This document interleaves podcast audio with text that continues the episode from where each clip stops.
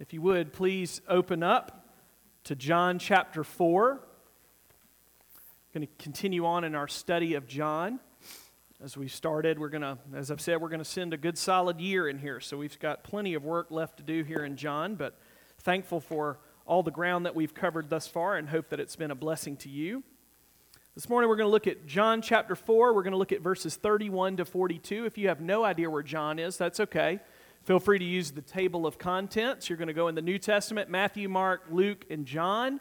Look for the big number 4 at the top, chapter 4, and then find the little number 31, and you'll arrive at where we are. There's a Pew Bible there if you need one as well. As you're turning there, I want to tell you a story about a man who was traveling for business several decades ago, and he stayed at the Ritz Carlton Hotel. And as this businessman interacted with various employees in that hotel, one employee in particular stood out to him for doing a very small thing. One, this one employee, of all the, you know, the staff that was there and his time that was there, this guy traveled for business a lot. And there was this one employee that did this one small thing that just stood out to him and he couldn't shake it. That one thing made such an impression on him that in 2001, he would ask people throughout the company he founded to put it to use nationwide. That man's name was Truett Cathy, and the little thing that he heard was the phrase that this employee used, which was, my pleasure.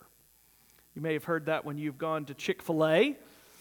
And Cathy said about this phrase, he said, You know, what, what makes this phrase so unique? He said, You have to look someone in the eye to say it. It shows the other person has value and that it is your joy to serve them and go the extra mile for them. And so you can imagine this thing that we have all heard as we go to Chick fil A. It's been put into practice nationwide since 2001. This little phrase, my pleasure. That's where it started. See, fun fact to know and share. Have you ever, have you ever worked a job or volunteered somewhere where you were having so much fun that you couldn't believe that they actually paid you to do it?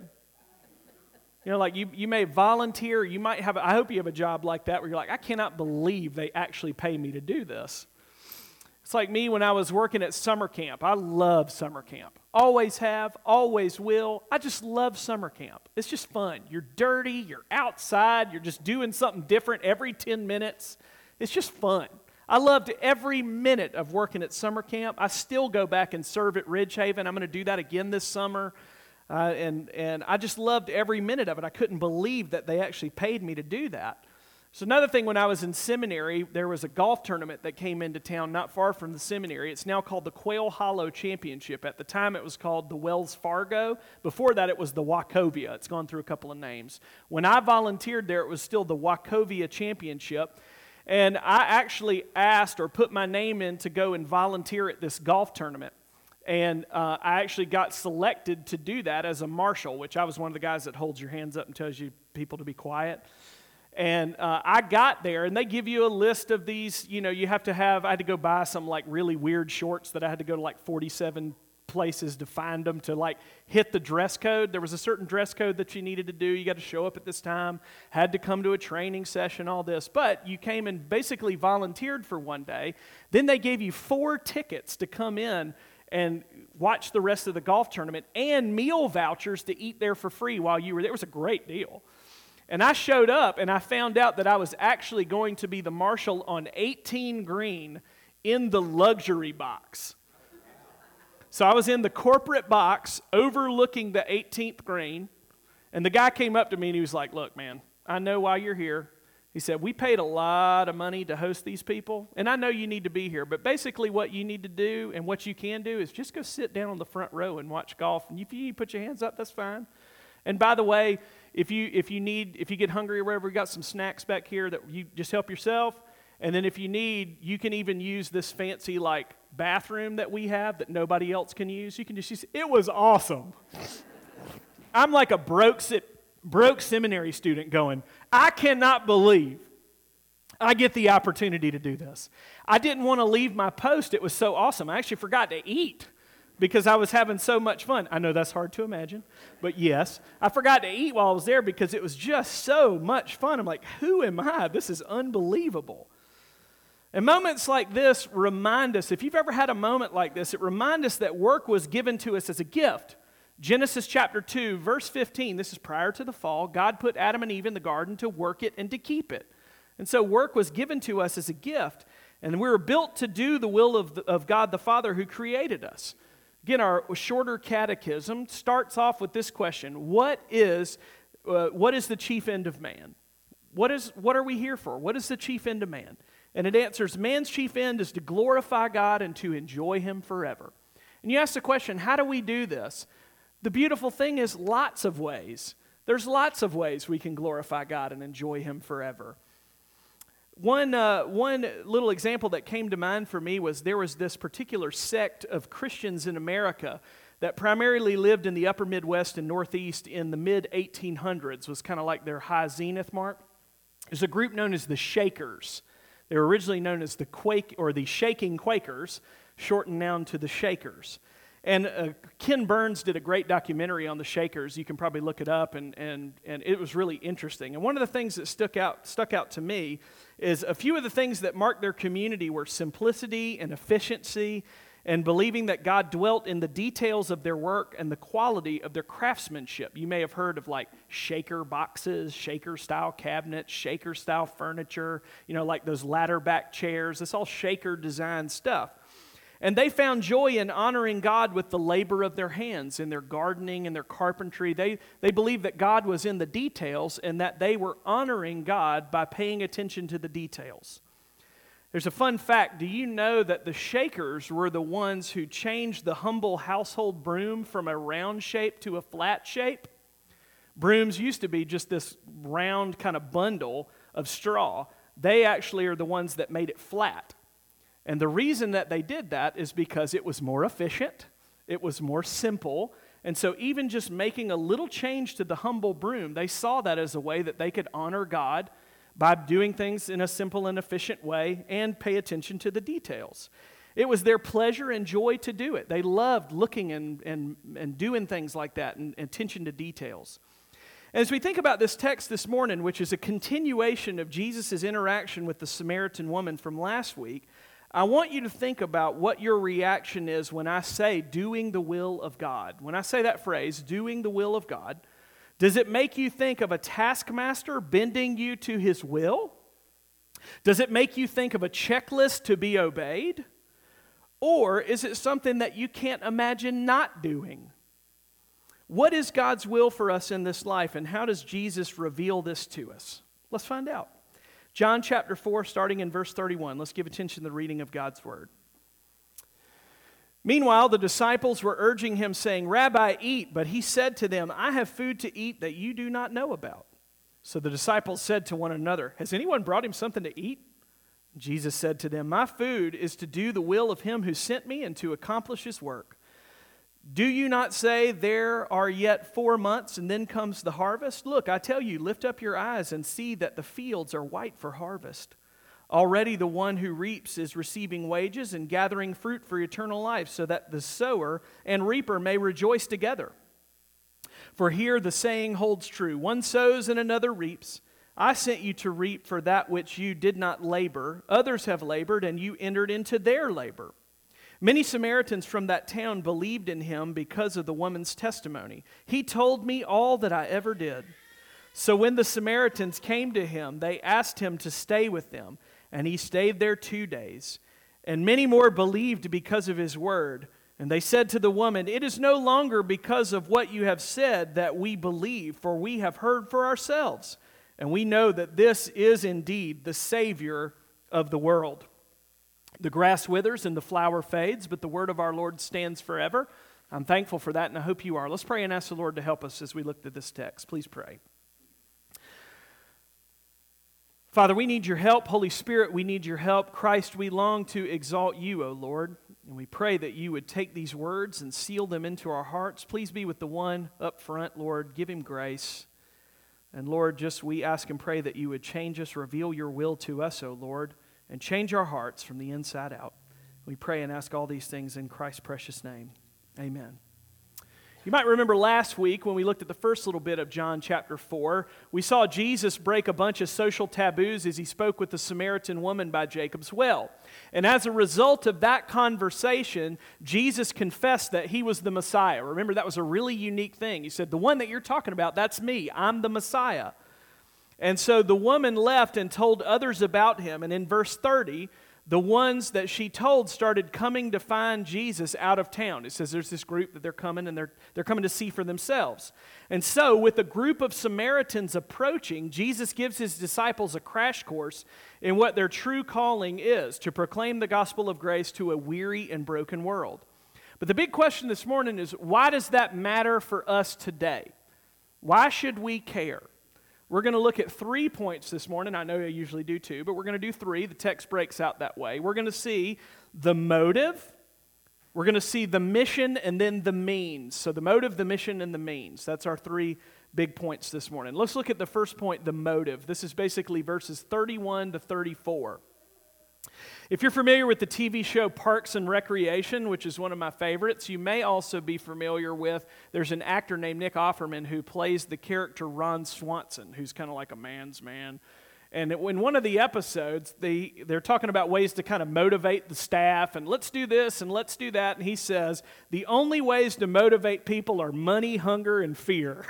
he, said, he said, that's the only way people get motivated money, hunger, or fear. Thankfully, this morning, Jesus shows us another motivation. And look in verse 31.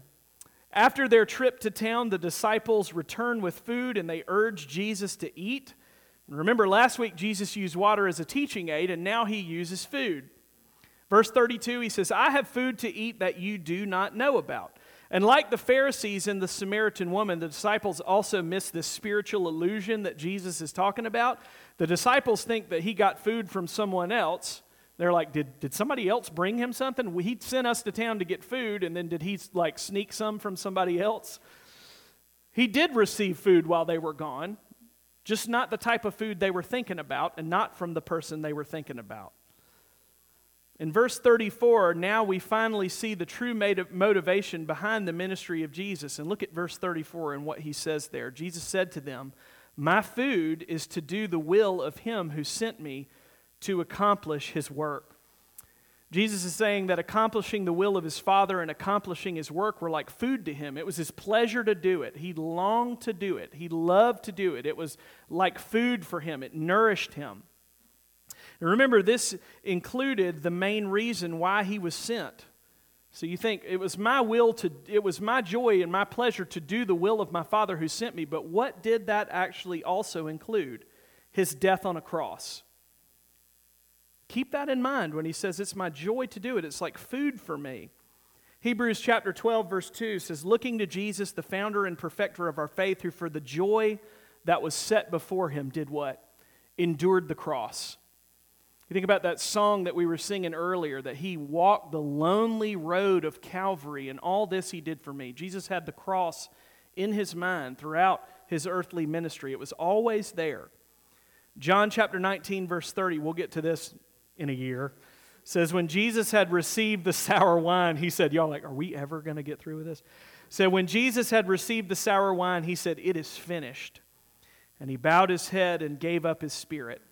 That same Greek word that's there, it is finished, is actually used here in verse 34. It's that same word for accomplish. Same Greek word. But if it was Jesus' joy to obey the will of the Father, where do we find God's will for us today? Deuteronomy chapter 8, verse 3 gives us insight into what Jesus meant here. It says, And he humbled you and let you hunger and fed you with manna, manna which you did not know, nor did your fathers know that he might make you know that man does not live by bread alone, but man lives by every word that comes from the mouth of the Lord. And so the short answer is we find God's will for us in the Scripture. God's not hiding from us. Westminster Shorter Catechism number three says the Scriptures principally teach what man is to believe concerning God and what duty God requires of man. Super helpful definition. What is the Scripture all about? It tells us who God is, and what God wants us to do as His people. Two big things. Theologically, we call this God's revealed will, His revealed will for us in the Scripture. There's another side of the coin theologically called God's hidden will, which you can imagine is what? Hidden from us. We don't know. Deuteronomy 29 29, the secret things are the Lord's. There are things that only the Lord knows, and we don't know. It's all part of His will. So, but we have God's revealed will, which is given to us in the Scripture, and we have God's hidden will. So, if you're here today and wondering what God's will for you is, read your Bible. If you want to hear God speak to you, read your Bible out loud. God has given us His Word. He's not hiding from us. He wants us to know who He is and how we're to live. The, the Bible is a gift. If you want to know what God's will for you is, how do we glorify God and enjoy Him forever? How do we do this? It's in the Bible. Open it up and read it. Leave the hidden will side of the coin to God. Trust Him. It will make sense one day. One day you will turn around and go, Oh, I get it. I've talked about that before. Like, only now that I'm here at Fort Payne as your pastor did all of the like five no's and runner ups and two years of wandering around and the hardness of seminary and all of that. I turn around and go, oh, now it makes sense. I get it. Keep trusting Christ day by day. Leave the hidden will side of the equation to Him. You can't figure it out anyway. Instead, focus on what you can know, His revealed will, which is found for you in the Scripture which is to love the Lord your God with all your heart, soul, mind, and strength, and love your neighbor as yourself. On this hangs the whole law. Thinking back to Nicodemus, one of the fruits of spiritual rebirth is a new heart that wants to obey God. We get this new heart, this new affections, new, new motivation, a new and living hope. Here's what James Hamilton Jr. said in his commentary. He said, What is the secret of a genuine, fulfilling, godly life? So, what a great question. He answers absolute submission to the divine will and the thrilling consciousness of doing it were the dynamics of Christ's life, and they ought to be evident in ours too, are they?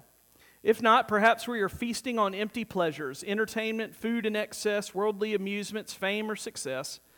We are then feeding on wind. The only food that will last is doing God's will and work.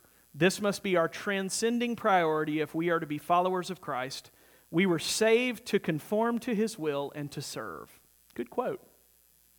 So, if we have been saved from God's wrath, saved from God's wrath because of our sin, we are then saved to conform to his will and to serve.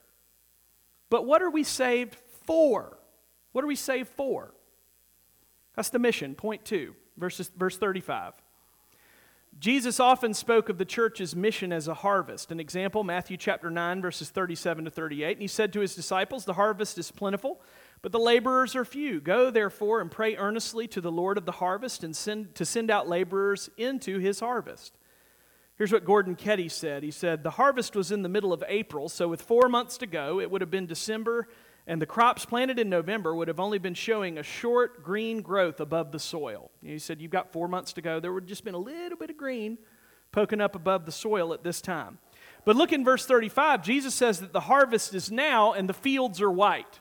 He said, The harvest is now. You're looking at the little bitty plant, but there's this bigger harvest that's out there, and it's, it's, it's available right now. And so he talks about the fields that are white. Which fields are he, is he referring to? What is he talking about? He's talking about the people who were approaching from the town of Sychar who had heard the woman's testimony. He's talking about these people that are coming, and he can look and say, Look, they're coming. It's right now.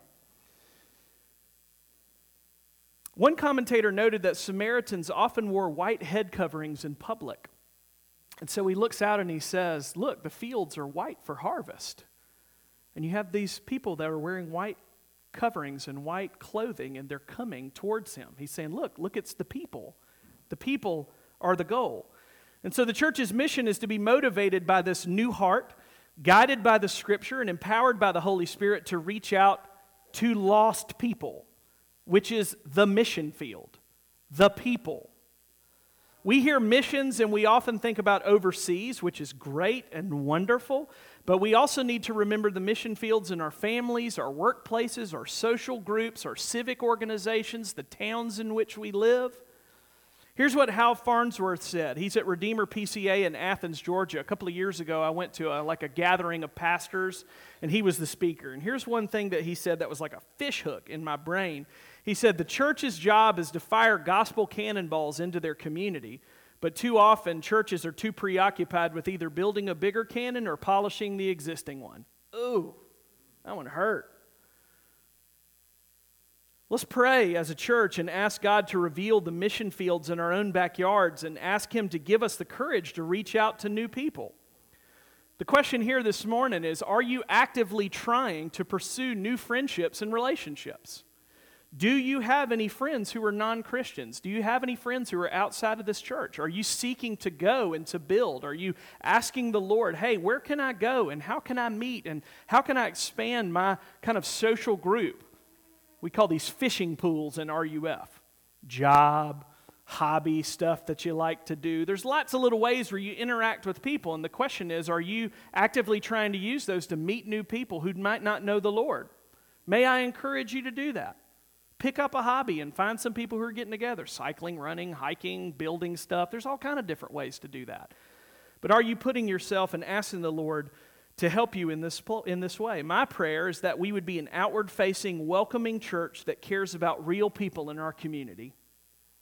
I want us to be known for our hospitality in our own homes, as we're having people over for supper and having people, especially as coronavirus is, is, is waning. I want us to be known for being a helping neighbor in our community and a loving witness for Christ. You may not know this, but we actually got a request this past week from a lady who had foot surgery, called the church out of the blue, said, Hey, can anybody, I'm just trying to find some help. I could tell she was a, an elderly lady on the phone, and she said, I just need somebody to come over and cut my grass. You'll be pleased to know that one of our deacons actually went over there and cut her grass. We said, We love you. It's our joy to help you in this. Thank you for letting us know. And it's a way that we can be a helping neighbor in our community and a loving witness for Christ. I don't want to get bogged down in what Gordon Keddie called churchianity. I don't want to get bogged down in churchianity. I want to follow Jesus Christ and be faithful to Him. Are our church ministry efforts aimed at developing relationships and investing in people, or are we just perpetuating a bunch of programs? People's hearts are the target. I've always said you grow people first. We grow people, the programs will follow. We want to invest in people. I want to see your faith strengthened. I want you to see your theological depth deepened. I want you to see, I just want to see you love Jesus more and more and put that into practice. And as your knowledge of Christ and what he has done and your the depth of your knowledge of the gospel increases, your thankfulness will increase, but also you'll start seeing your world and going, "Hey, how can I tell other people about it?" That's when the programs happen. But we want to invest in people. People's hearts and lives are the target. We want to reach new people for Christ. We want to equip our existing people to serve. That's the two big buckets. Here's an illustration Penn Jillette of the comedy group Penn and Teller. You may have heard of them.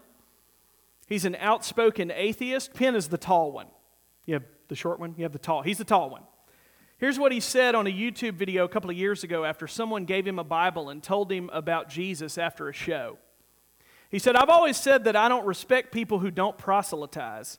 I don't respect that at all. If you believe that there's a heaven and a hell and people could be going to hell or not getting eternal life, and you think that it's not really worth telling them about this because it would make it socially awkward, and atheists who think people shouldn't proselytize and who say, just leave me alone and keep your religion to yourself. How much do you have to hate somebody not to proselytize? How much do you have to hate somebody to believe everlasting life is possible and not tell them about that?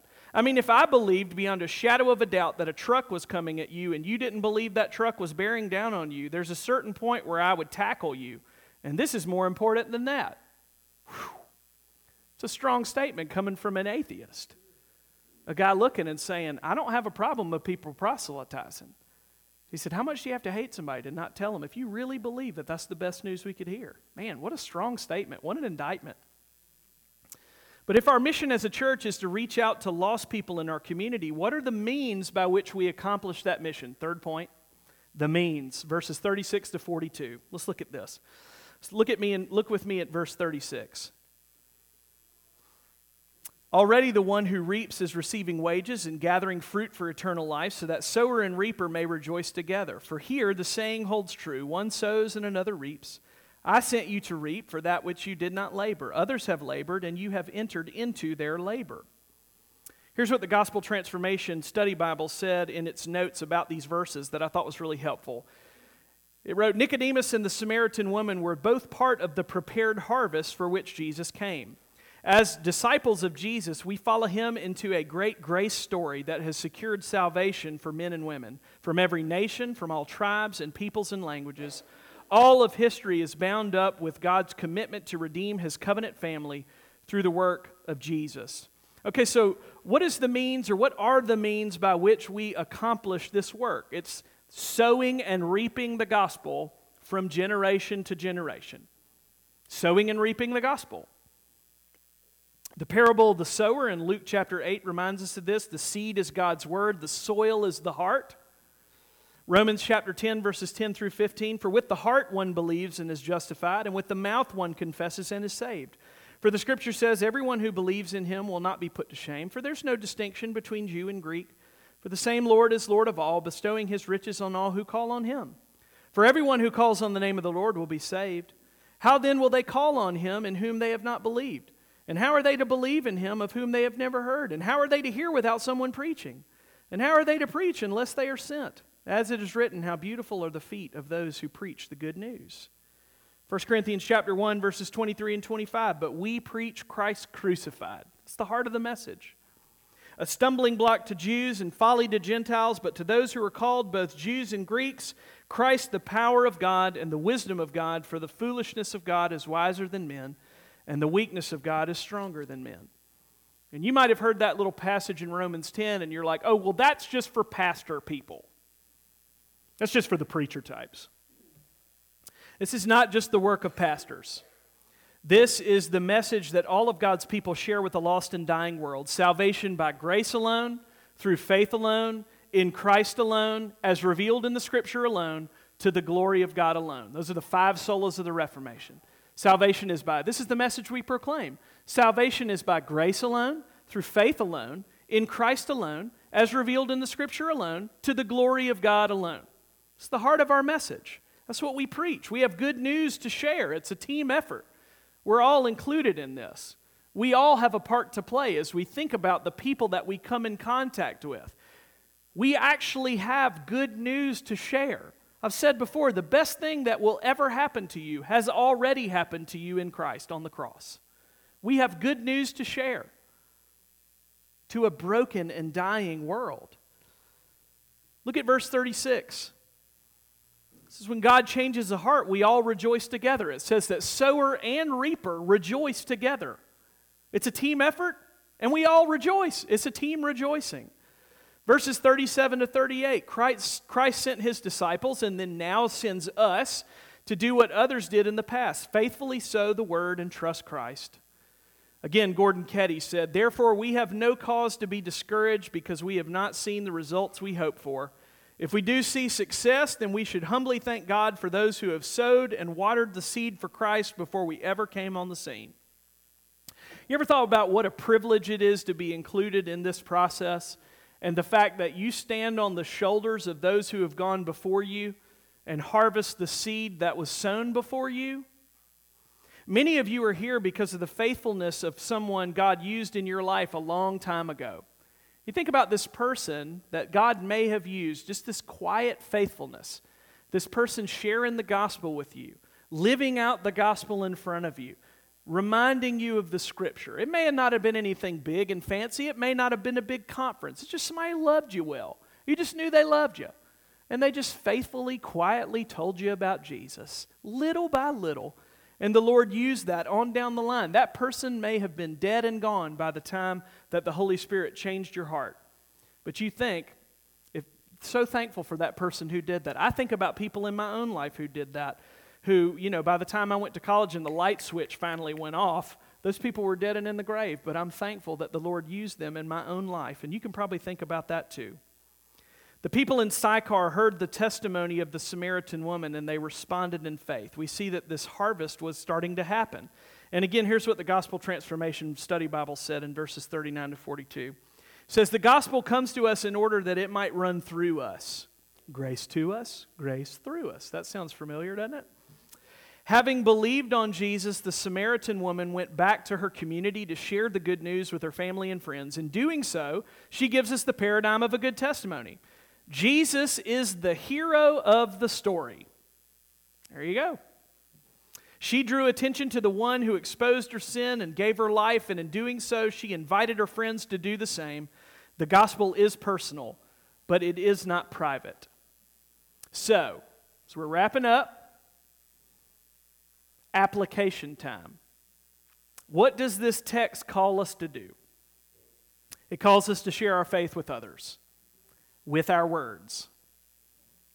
It calls us to share our faith with others, using our words, and to go and to seek and ask the Lord to help with this. And what message do we bring? Verse 30, verse 42, the last half of verse 42. What is the kind of the heart of the message that we bring that is revealed to us? Says, And we know that this is indeed the Savior of the world. This Jesus whom we proclaim. We preach Christ crucified. We preach a gospel of grace. We tell others about the way that God has been so kind to us in the midst of our sin, in the midst of our rebellion. God has made a way through His Son. And it's the best news we could ever hear that we have been adopted, loved, and known as we sang about, not because of anything that we have done, but because God has moved to us in grace and shown us mercy. It really is great news. I want you to pray and ask the Lord for just wisdom and strength and a little bit of courage. Maybe to go talk to someone around you and tell them about Jesus in your own way. You don't have to be like Billy Graham. Remember that person who shared Jesus with you and told you, man, been very quiet, very loving, very patient over a long period of time. But what I want us to be is a church that's outward facing, always looking and asking, Lord, where can we go? How can we get involved? And how can we meet new people? There is plenty of work to do. We're not the only church in town. I'm thankful for that. There's too much work even for us to do. Okay? But as we're in a church, I want us to be faithful to the Great Commission and faithful to Jesus who sends us out. And so let's pray and ask the Lord to help us in this endeavor. Why? Not because we're trying to like build a holy country club here, but because we have good news to share. We have really good news. It's the gospel of Christ. We preach Christ crucified. Why? Because he indeed is the Savior of the world. Amen? Amen? All right, let's pray. Lord, thank you for this good news that you remind us of each and every week. You remind us of throughout the day that your gospel is true. May we have the courage to use our words to build new relationships, to build new friendships, to reach out to someone maybe in our family who doesn't know you, someone at our work, someone in our, you know, that we may know, oh Lord, and give us the courage just to reach out to them and, and ask them how they're doing and tell them about Jesus. We have good news to share. And may it be our pleasure to do so. Or change our hearts. We long to do your will. We long to be faithful to you. And so, Lord, we need your help. And Lord, help us to just to, uh, to revel and to marvel at the glory of the gospel that you've been so good and so kind. And Father, help us as a church to be a church on mission. Help us to be a church using the means that you've given us, O oh Lord but may it be motivated by this new heart that you've given us new affections, a new and living hope through the resurrection of Jesus Christ. May that be the song that we sing until the very end. These things we humbly ask and pray in Christ's name. Amen.